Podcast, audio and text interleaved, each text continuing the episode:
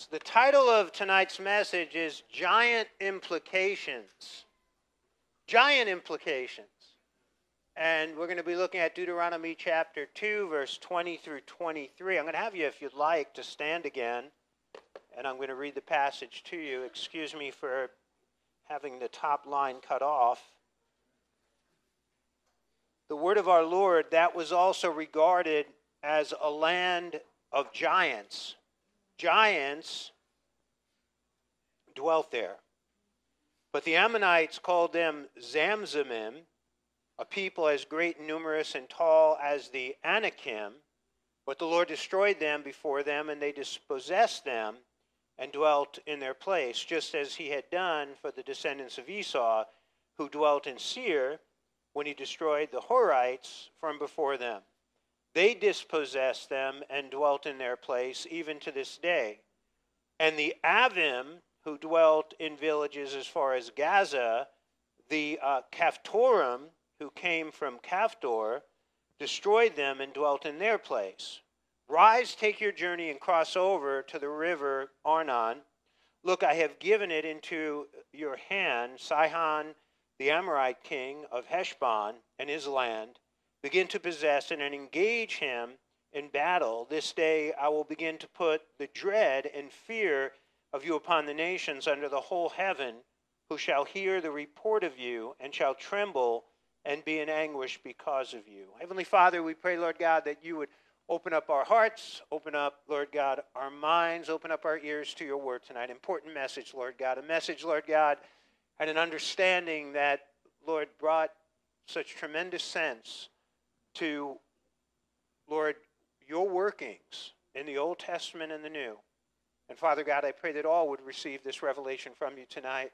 We pray this in Jesus' name, amen. So when you are, are looking at the text, you see the word giants, right? Translated um, in the New King James Version. That is um, Rephaim, or the Rephaites. And uh, there in, uh, in verse 20, it is translated uh, giants. The Zamzim and the Anakim and the Avim, uh, I put that in, you know, in red, in red print, all speak about tribes of very large people, okay, that we see in the scripture. So what I want to do is I want to take you on a little journey here talking to you about, about the giants. The first thing is where did the giants come from?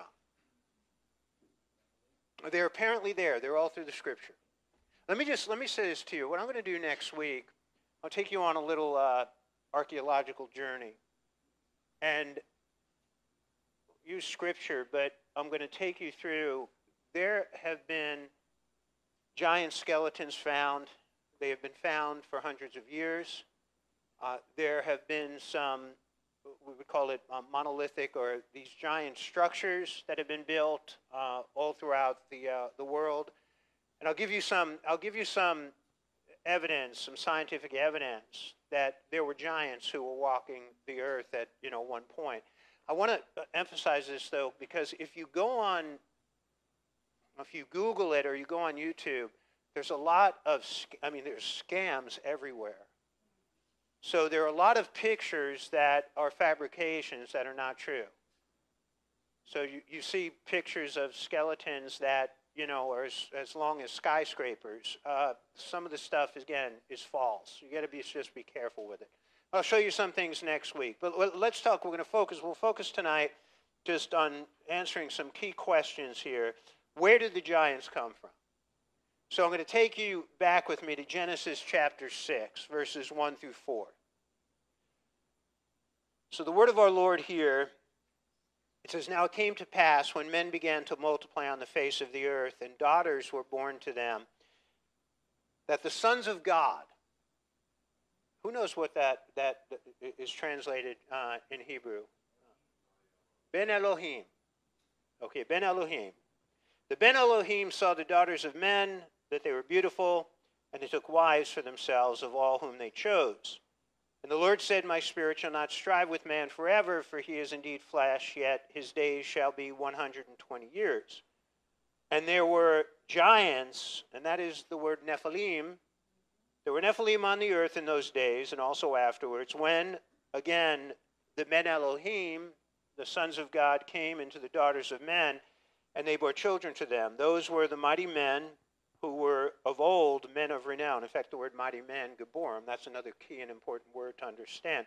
Now, just twice, sons of God, the Ben Elohim. This is an important question. Who were the Ben Elohim? Okay, the sons of God. And I want to show you here, there, there are essentially three different interpretations about the sons of God. One is that they were fallen angels, that essentially fallen angels cohabitated with human women. The, uh, the phrase uh, sons of God is used, in fact, it's used actually three times in the book of Job. And each time it's used, it's clearly talking about angels. Okay, it's not, it's not talking about people. Uh, the early church believed that the Ben Elohim were angels. Actually, interesting, the uh, post uh, Babylonian, Babylonian captivity period up until Jesus, the rabbis all believed that the Ben Elohim were, were angels. Some of the, the challenges to that, there uh, has been no mention of angels up to this point in Genesis. Actually, just one mention, actually, the angel who guarded the tree of life. And, uh, and the other is, Jesus says explicitly that angels do not marry, right? Which angels? When Jesus said, said it three times in each of the Gospels, synoptic Gospels, not John. He said that the angels of what? do not marry. The angels in heaven. So people take that, that passage and say, well, that, therefore angels can't procreate. But that's not what Jesus was saying. He was just saying that the angels in heaven who hadn't fallen, they do not marry. Now, two other interpretations. This, this is a very lame, I don't even know why I want to even talk about it, but the Canaanite, that they were Canaanite kings that the Ben Elohim were Canaanite kings. It, just there's there's nothing right to you know basically prove that or give evidence to it. The you know the Ben Elohim again when we go through the passages in Job and actually one passage in Psalms, Ben Elohim are always referring to angels. Okay, nowhere are they referred to Canaan, Canaan uh, the Canaanite kings. The um, other interpretation, this was the interpretation that was taught me when I became a Christian from my pastor, and then it was a, a, a position that some of my uh, professors at seminary held to, and that was that the sons of Seth and essentially uh, daughters of Cain. So the Sethian line, okay, they claim that essentially they were the Ben Elohim. So uh, supporters um, in context, they go to Genesis chapter 3, 4, and 5, um, into marriage between God's people and people who were not God's people. Okay, people. Challenges, the, the phrase, again, sons of God means angels, right?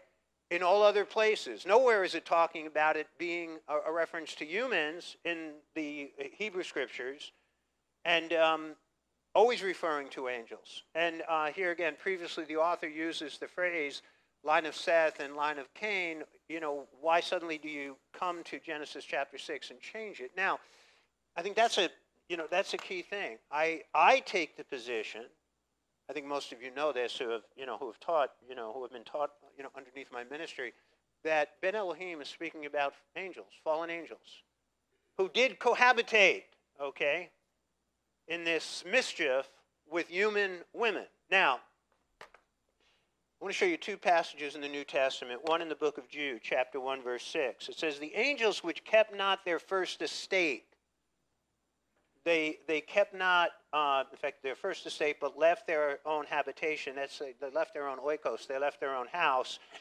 And um, it says, He hath reserved in everlasting chains under darkness unto the judgment of the great day. So he's talking, he's talking here about angels who have been basically locked up okay, in you know a, an abyss, eh, locked up in a holding cell, and we know that that's not true of all angels, right? That there are still angels, that fallen angels, that are you know roaming the earth. So who who is that a reference to? I believe that's a reference to the angels and what they did in Genesis chapter six. You go to 2 Peter chapter 2 verse 4, again another reference here for if God spared not the angels that sinned but cast them down to hell, the word there actually is Tartarus. It's a Greek word that talks about again a, a dark place of, you know, of, of where the evil go and deliver them into chains of darkness to be reserved unto judgment. Again, it's a reference to some angels who did something that God locked up. And again, I think that it, these passages in Jude and in Second Peter are references to what happened in Genesis chapter 6. Now, let's, let's go back to, um, to Genesis chapter uh, 6, verses 1 through 4 again. I'll read it to you again. It says, Now it came to pass when men began to multiply on the face of the earth, and the daughters were born to them, that the sons of God saw the daughters of men, that they were beautiful, and they took wives for themselves from uh, of all whom they chose. And the Lord said, My spirit shall not strive with man forever, for he is indeed flesh, yet his days shall be 120 years. Now I want you to, to watch and look at, at verse 4. Because now here the Spirit inserts there were giants on earth in those days and also afterward. When the sons of God came into the daughters of men and they bore children to them, those were the mighty men who were of old, men of renown. So, uh, what it's talking about, there's this incursion in verses 1 through 3. Angels come down and cohabitate with women. And then in verse 4, what is the result of that? The Nephilim, giants. So just the idea, the idea that these are the sons of Seth, okay, and again into marrying with human women. How does that produce these Nephilim, these giants? Again, it's uh, the word Nephilim and then the word Gibborim right? It's obviously, if you take the passage, you know, I always say this to you, you have to study the Word of God in its context. And, you, you know, you can't rip passages out to make them mean what you want. And when you look at this passage and you take it in its context, the first four verses, they, they really flow together. What happens in verses 1 through 3 results, right? You, you, have, you have women, again, having relations with these angels, and the result is you have the giants, or again, the Nephilim, who come from that. Now, I'll show you, I want to show you a, a couple of other passages interesting. Genesis 3.15. When Adam and Eve sinned, God pronounced a curse on Adam, he pronounced a curse on Eve, and he pronounced a curse on Satan. And in verse 15 of Genesis 3, you have the curse that's pronounced on Satan. He says this and, and God says, I, and I will put enmity between you and the woman, and between your seed and her seed. We talk about this, right? Women don't have seeds. So, when it's talking about a woman whose seed, what is that referring to? The virgin birth. You know, we've talked about this over the Christmas holidays, a reference to the birth of Jesus. But between your seed, does Satan have a seed? He shall bruise your head, and you shall uh, bruise his heel. Uh, ultimately, Jesus will crush Satan's head, but Satan did wound Jesus. But Satan has a seed. So some people, again, the, the, uh, the typical way that I think this is interpreted by a lot of people is that, well, they're just bad people, right? Satan's seed are just bad people. You know, people who are unbelievers, people who are, you know, just they're evil people. The, the, the, the, problem, the problem with that is that, I mean, essentially we're all evil. We all need a savior, right? Only God is good.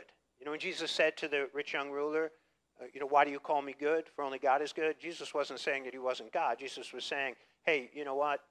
There's just there's just agathos. There's pure pure goodness in God. We are all more or less evil. Right? That's ultimately, you know. I mean, some people are really evil, some people are less evil, but as a, a, um, you know, listen, I'm a Christian. I've been walking with the Lord for 40 years. I can tell you, there's still there's still evil in me.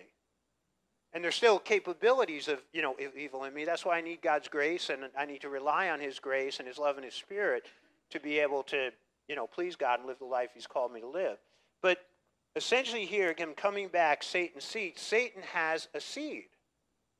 And I believe what happened in Genesis chapter 6 is a picture of his seed, and that was these hybrid um, Nephilim, the mixture of human. I'll tell you, it's like, I, I, I mean, can I can I prove it's DNA? But angelic DNA being mixed with human DNA that creates this this hybrid called the Nephilim.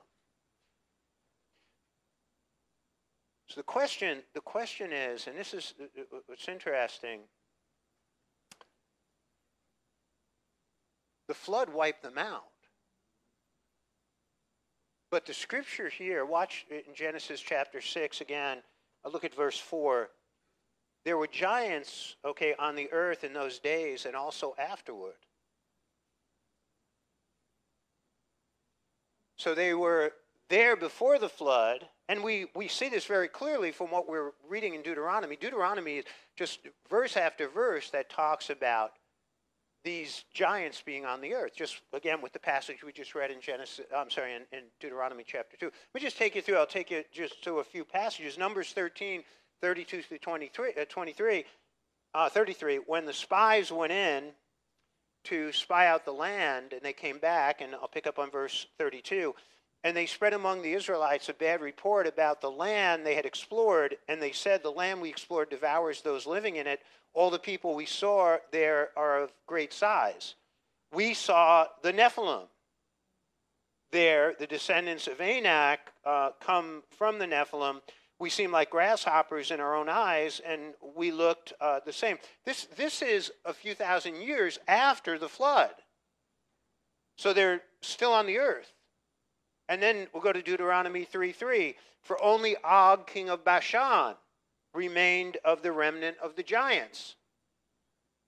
He's here, Og of Bashan. Behold, his bedstead was a bedstead of iron. It is not in Rabbath of the children of Ammon. Nine cubits was the length, therefore, uh, thereof, and four cubits of breadth of it after the cubit of man. Nine cubits, how long is that? A cubit is about from my fingertips um, up to my elbow. Yeah, it's about 13 feet. Well, you, you, Lenny's an engineer. He just figured that out real quick. Did you have to use your calculator to do that? he was a big dude. Uh, 2 Samuel chapter 21 20, and still another battle which took place at Gath. There was a huge man and that word there is, is medan. It means of great stature, with six fingers on each hand and six toes on each foot, 24 in all. He also was uh, descended from Rapha. I don't know if you've, if you've seen it. There are statues all over the world, all over the world, that have been found of these, these giant beings with six fingers on each hand and six toes on each hand. Kind of, uh, inter- I'll show you. I'll show you pictures next week. 2 Samuel 21:16. And Ishbi Benob, which was of the sons of the giant, the weight whose spear weighed 300 shekels of brass in weight, uh, he being girded with a new sword, uh, thought uh, to have slain David. The word there for giant is Rapha. In fact, these are, these are names. It's, it's, I'll just show you this chart. These names are used essentially, they're Hebrew names for giants the Anakims, the Emins, the Rephaims, the Avims, the uh, Zamzamins. There, there are actually some other names that are used as well, and they're sprinkled throughout the, uh, the Tanakh, the Old Testament. 2 Samuel chapter 21 22, these four were born to the giant of Gath and fell by the hand of David and by the hand of his servants. Again, we're, t- we're talking about thousands of years after the flood here. Amos says this Yet destroyed uh, I, the Amorite, before them, whose height was like the height of the cedars. And he was strong as the oaks, yet I destroyed his fruit from above and his roots from beneath. So, again, the, the word there, the word there that is used um, is, is speaking of somebody who apparently was extremely tall. So, just This is a picture when the Israelites are entering into the promised land. These are all different, essentially descendant tribes of the Nephilim. So what, what, what did Satan do? This is, again, this is the promised land. The land that was promised to Abraham, Isaac, Jacob, and Moses. The land that is promised to Israel. Okay?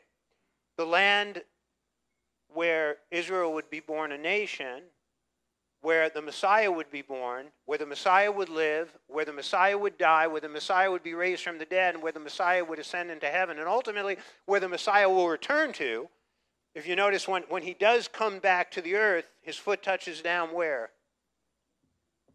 Which mountain does he touch down on? Mount of Olives. And it splits in two. That's in the book of Zechariah. So what you have here is that this is a demonic stronghold.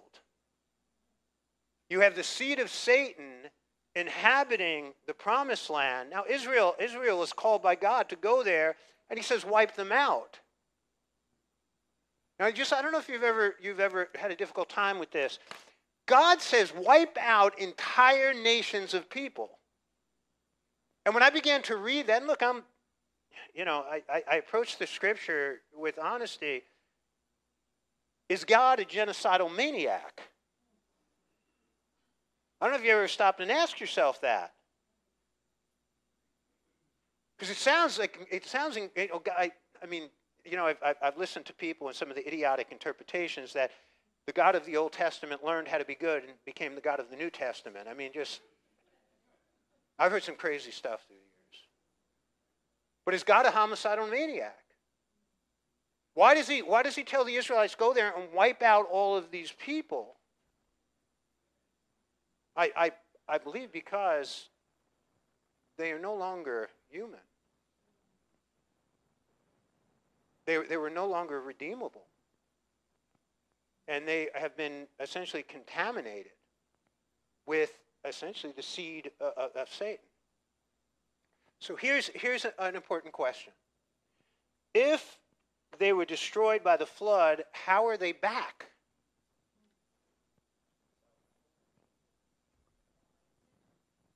How do they get back? What was your idea? Go ahead.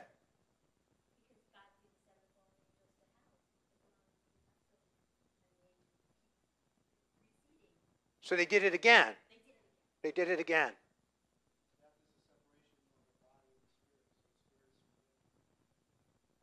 Okay. I want to give you, there are three, three theories. Three theories. One theory is the Nephilim survived the flood. I mean, they got up on a rock. Some people say they went under the ground. They had tunnels like Hamas under the ground. There's a, the, the problem I have with that is Genesis, and I'm going to, Genesis chapter 6, 7, and 8 repeats this over and over. I must repeat it like six, seven times. Is that the flood destroyed all flesh. Uh, and behold, I, even I, do bring a flood of waters upon the earth to destroy all flesh, wherein is the breath of life from under heaven, and everything that is in the earth shall die. So I think that speaks of everything, every creature, you know, every I mean, every Nephilim. Second theory one of Noah's daughters in law carried the Nephilim gene. If it was contaminating the whole earth, and you know what's interesting? I'll show you, let me just show you this. The sons of Ham were Cush, and then uh, Mizraim, Put, and Canaan. And the sons of Cush were Seba, Havilah, Sabta, Rama, and Sabteka. And the sons of Rama were Sheba and Dedan. And then notice, so Ham begot Cush, Cush begot Nimrod. And he began to be a mighty one. That word there, mighty one, is Gibborim. That's the same term that's used in Genesis chapter 6, verse 4. By the way, it, that word is also used at other times for God, Gibborim, the mighty God. Uh, he was a mighty hunter before the Lord, therefore, it is said, like Nimrod, the mighty hunter uh, before the Lord, and the beginning of his kingdom was Babel. Nimrod was the founder of Babel. If you understand the, I mean, look at Genesis chapter 18, and you see, you know, Babylon. You know, what is what is Babylon? Babylon was the the, the very foundation place of false religion and the occult. Man, man communing with, with the devil instead of communing with God. And the beginning of his kingdom was Babel, Erech, Akkad, uh, in the land of Shinar. From the land, uh, he went to Assyria and built Nineveh, uh, Rehoboth, Ir, Calah, and Resen between Nineveh and Calah. That is uh, the principal city. So, um, again, the, the picture here that some people say is one of the daughter in laws of Noah had the Nephilim DNA in her. I, I, look at that and I say, well, did God make a mistake? Right? If that, if that is the case, did God make, well, obviously God knows all things. I mean, did he just say, I'm going to let it pass by? Third theory. The third theory, and Gina, our brilliant scholar, she's, let me tell you, she's hit the ball right, right out of the park with that. The third theory is you had a second incursion. That the angels did it again. So they did it in Genesis 6, and somewhere after the flood, they did it again. I, I, I think this is the most logical interpretation. I also think if you study the scriptures carefully, I think you find the answer right back in Genesis chapter 6, verse 4. Look, look at Genesis 6 4. I, and, you know, I'm interested in this because I'm amazed how many Bible teachers miss this. So look at verse 4. It says, There were giants on the earth in those days, and also afterwards. Now, notice the word when, okay? When, and so when the sons of God came into the daughters of men, and they bore children to them. They were there before and they were there afterwards when, right? It's, it's pretty much giving us the answer right there. That the sons of God came into women before the flood and then after the flood. And again, those were the mighty Gibborim, those were the mighty men who were of old, men of renown. I mean, doesn't that, doesn't that make sense? It pretty much gives it, it pretty much gives you the answer. And you know what? I just want to say this. I'm reading it, you know, again in the New King James Version in English. So I needed to go and look at the Hebrew and take a close look at verse 4 in the Hebrew. And the Hebrew basically reads when in those days after the sons of God came into the daughters of men, right, they bore them children. It, it's basically saying this is what happened before the flood and after the flood. Hey, Len, you've been studying, and Dante, you guys have been studying here with this stuff. I think you were here when L.A. Marzulli was here, right? This is overlooked. Because like what I just gave you with the, with the three different possibilities of, you know, of, of what could have happened, uh, they don't really dig into verse 4 because verse 4, I believe, really gives us the answer. Okay, let me go and I'm going to make a, I'll make another point tonight. I don't know if I'll get to all of them tonight. We'll have time for prayer. So, Nephilim implications. Demons. Where do demons come from? Who are demons? And what you've been taught, right, is that demons are what? Fallen angels. Right? That's what that's what we all, you know, for the most part, that's what we all have been taught. Where in the Bible does it say that? Can anybody tell me where in the Bible, right? We're a Bible believing church, right? We don't we don't want to grasp onto anything that's non biblical. There's too much non biblical stuff in the churches today. Where in the Bible does it say that demons are fallen angels? I mean, if you, if you could show me a passage, I, I mean, I will believe because I believe the Bible is the Word of God. In Revelation chapter 12, verse 7 through 9, this is the verse that's used as a proof text to prove that demons are, are fallen angels. Okay? Revelation chapter 12, this is how it's presented. What does the Bible say about demons? I pulled this off of uh, a, a commentary site.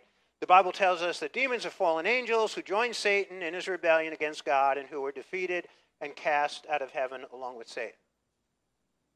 So they're re- re- referring to Revelation chapter 12, 7 through 9.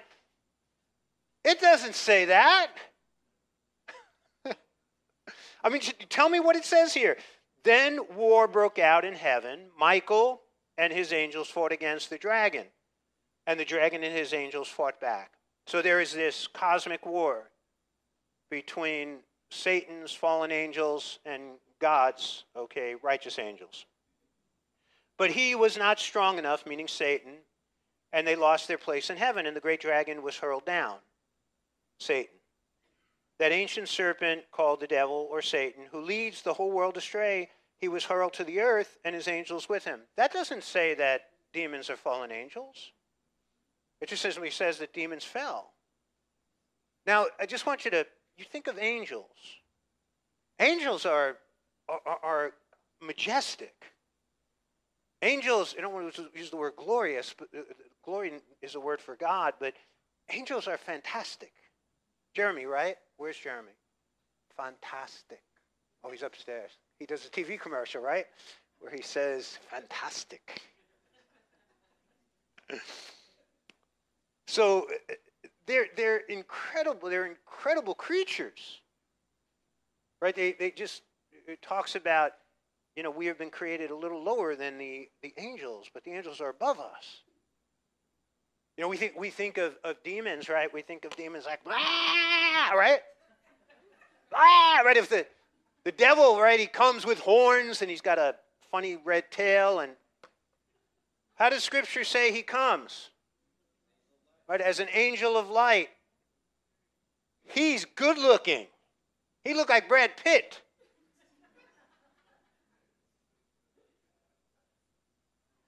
He looked like Muhammad Ali when Muhammad Ali was, was young before he got punched in the face 50 times by Joe Frazier. And uh, actually, he was still good looking. Right? He, he transforms himself as an angel of light. There, there, again, it's a picture of the, you know, of this majesty of angels. In Ephesians chapter 6, 11 through 12, put on the whole armor of God that you may be able to stand against the wiles of the devil, for we do not wrestle against flesh and blood, but against, and here's, here's the angelic, the fallen angelic um, hierarchy. It's an army principalities, against powers, against rulers of the darkness of this, um, the darkness of this age, against spiritual hosts of wickedness in the heavenly places. Where? Heavenly places. Where demons? In earthly places. Don't we see that over and over again in the Gospels? In, again, just angels are majestic, even fallen angels. In Mark chapter 5, verse 8 through 13, when Jesus cast out the demons from the demoniac, right, he was filled with what, a legion of demons. I mean, 4,000 demons more. Look at, look at what it says here. For he said to him, Come out of the man, unclean spirit. And then he asked him, What is your name? And he answered, saying, My name is Legion for we are many. Also, he begged him earnestly that he would not send them out of the country. Now, a large herd of swine were feeding there near the mountains. Watch what these demons asked Jesus to do. So all the demons begged him, saying, Send us to the swine that we may enter them. And at once Jesus gave them permission. Then the unclean spirits went out and entered the swine and there were about 2,000, and the herd ran violently down uh, the steep place into the sea and drowned in the sea. Angels? These glorious creatures? Yes, fallen? Wanting to go into pigs? I, I have a, I, I had a problem with that. Right? I, had a problem with it. That started to get me, you know, geez, I, I just struggle with that. Where am I going with this? Most of you are getting, you know, an idea where I'm going. I just want to show you one other passage before I kind of make my point here. It says this in Isaiah. Isaiah 14:9. It's it's kind of a, a, a mysterious cryptic passage. The realm of the dead below is all astir. To meet you at your coming, it rouses the spirits of the departed to greet you. All those who were leaders in the world. It makes them rise from their thrones, all those who were kings over the nations. What is that referring to? If you start to study history and there's all this mythology about these great like supermen. You know, you can get into, you know, Zeus and Hercules and you get into Thor in the in the Norse God. You'll find them everywhere. You find them in, in, in you know Japanese literature. People say, what's mythology? Right? That's what we were taught. It's all it's all mythology. Or is it history? And these Nephilim were ruling the earth, and they were the kings of the earth. I'll get into some evidence and show you some things next week that I really believe point to that. I don't think the, the, the reign of the Nephilim was just an isolated, you know, incident in the Middle East. I believe it, it permeated the entire world. And when you get, you get into archaeology and you see this. But I think these are, these are talking about, I think this is a reference to the spirits of the Nephilim. I think that the spirits of the Nephilim are demons. They are, they are ruled by the principalities and the powers. And that's the position that I've come to. Now, again, you, you have to come to your own positions. This isn't a cult. I'm not here, you know, saying, well, this is something you have to believe to come here. But this is where I've come to in my study of you know the Nephilim, the giants, and demonology. That I think that when it, the, the battles that we fight, yes, they're against the principalities and the powers, but they're also against the Nephilim. And when you're looking at people being possessed by demons or oppressed by, I believe that's what's happening on the plane that we live in. So here's here's. I'll stop.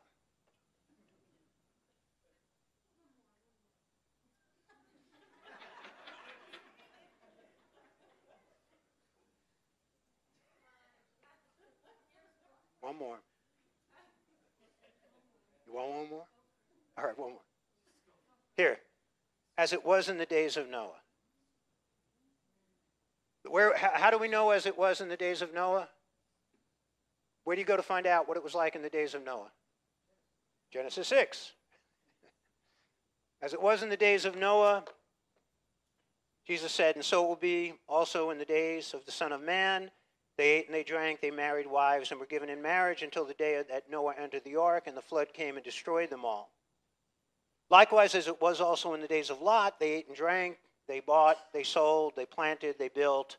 But on the day that Lot went into Sodom, it rained fire and brimstone from heaven and destroyed them all. Even so, it will be in the day when the Son of Man is revealed. The days of Noah, right? People look at that, right? They were eating, they were drinking, right? People marrying, just going through, like just human beings going through their motions. True, but could it also be referring to what happened with the incursion in Genesis chapter 6? That that is something that will happen or is happening at the time when Jesus comes back. Some type, again, of contamination of the DNA of the human gene. Let me show you here. Genesis chapter 6, 5 through 10. Going back there again. Then the Lord saw the wickedness of man was great in the earth, and that every intent and thoughts of his heart was only evil continually. And the Lord was sorry that he had made man on the earth, and he was grieved in his heart. So the Lord said, I will destroy man whom I have created from the face of the earth, both man and beast, creeping things and birds of the air, for I am sorry that I have made them. But Noah found grace in the eyes of the Lord. This is the genealogy of Noah. Noah was a just man. That's talking about his, his spiritual relationship with God. And then it says, perfect in his generations. The word, the word there for generations is a word that refers to the genome. Well, we go through the entire, gen- the 10 generations that go all the way back to Adam, that genome of Noah was not contaminated. You, you, you, get that? Well, it's talking about his relationship with God. He walked with God. Noah begot three sons, Shem, Ham, and Japheth. Shem, Ham, and Japheth would not have had, again, the demonic DNA. When you get into, you really get into that, that word generations, right? He's talking about the previous generations and the genes that have been passed on, his DNA. So, God, he wipes out, he wiped out the whole human race, with the exception, right, of how many people? Eight people, right? Noah, his wife, uh, his three sons and his three daughter-in-laws. I want to show you just a, a, another kind of puzzling situation. In Jude chapter 6, verse, uh, I'm sorry, Jude uh, 6 and 7, verse 6 and 7. And the angels who did not keep their proper domain, but left their abode, has reserved in everlasting chains under darkness for the judgment of the great day, as Sodom and Gomorrah and the cities around them in similar manner to these, having given themselves over to sexual immorality and gone after strange flesh Strange flesh. What is he talking about? Are set forth as an example, suffering the vengeance of eternal fire. They went after strange flesh. Well, so again, what is the traditional interpretation? It's homosexuality. When the angels were in Lot's house and the men from the city came and knocked on the door, what did they ask? These are angels. Send them outside. We want to have sex with them. Could that be why God totally wiped out Sodom and Gomorrah? That there was again some type of incursion going on in Sodom and Gomorrah with fallen angels and with the people of Sodom and Gomorrah. This is, dude, Nineveh was a horrible, horrible city of evil. Jonah was sent to Nineveh to preach the gospel. I mean, you get into you get into the the actual history of with the Assyrians. They were sacrificing their children. They were engaged in bestiality, um, homosexuality. They, I mean, just they were, you know, just it was an evil, evil culture. But God showed grace to them and sent Jonah to preach to them, and they repented, and God spore, you know, He spared the city. But He destroyed Sodom and Gomorrah and he destroyed the entire human race in the flood. We're him no second chance. What was going on? Was it, was it, you know, was there something there more? And I want to show you one other passage, and this, again, in Revelation chapter 13, 16 through 18. You're all familiar with the mark of the beast. He causes all, both and small, great and rich, poor and free and slave, to receive a mark on their right hand and on their forehead. And that no one may buy or sell except one who has the mark or the name of the beast or the number of his name. Here is wisdom. Let him who has understanding calculate the number of the beast, for his number of man is the number is 666. So just simply what we, we've always looked at that, right, as just it's a mark. I mean, now today with barcodes and everything, I mean, there. What I was watching something about something that somebody in the White House was proposing that everybody get this mark on their head to be able to buy and sell. Uh, so we're always thinking about an economic, uh, you know, from an economic standpoint. What's interesting is those who receive the mark of the beast, they can never repent. They're done. They're doomed. You receive the mark of the beast during the tribulation period, you're damned. Well, how do, how do we know that? Go to chapter 14, look at verse 9 through 11. Then the third angel followed them, saying with a loud voice, If anyone worships the beast in his image and receives his mark on his forehead or on his hand, he himself shall also drink the wine of the wrath of God, which is poured out full strength into the cup of his indignation. He shall be tormented with fire and brimstone in the presence of the holy angels and in the presence of the Lamb. And the smoke of their torment ascends forever and ever, and they have no rest day or night who worships the beast and his image, and whoever receives the mark of his name. That sounds pretty final to me. The flood, no second chance. Sodom and Gomorrah, no second chance. the mark of the beast, no second chance. They all have something, I believe, that's in common because I believe that these people, from the flood period to Sodom and Gomorrah to the tribulation period, are people who are no longer fully human. They are of the seed of the devil. And that's why God just, there's, there's no redemption, there's no salvation. That made complete sense to me and answered that question is God a homicidal maniac? If he does not eliminate this, then the entire human race becomes contaminated and is destroyed. So, though it seems very difficult to look at, it really becomes an act of God's love and God's grace to save the human race that's savable. Amen. Next week, I'll get into some history with you. Let's, uh, let's stand. Let the worship team come forward. Father, we thank you, Lord God, for your word. And I do thank you, Lord. As a student of your word, Lord God, it made just again complete sense. And it answered so many questions, Lord God, and struggles that I was having in understanding, Lord God, just how you could wipe out an entire people. But you are just, you are righteous, and Lord God, you gave me the understanding, Lord God, and I pray that you would give us all the understanding of that. We thank you, Lord God, for your word. We thank you for the word tonight, Lord God, and we praise you in Jesus' name. Amen.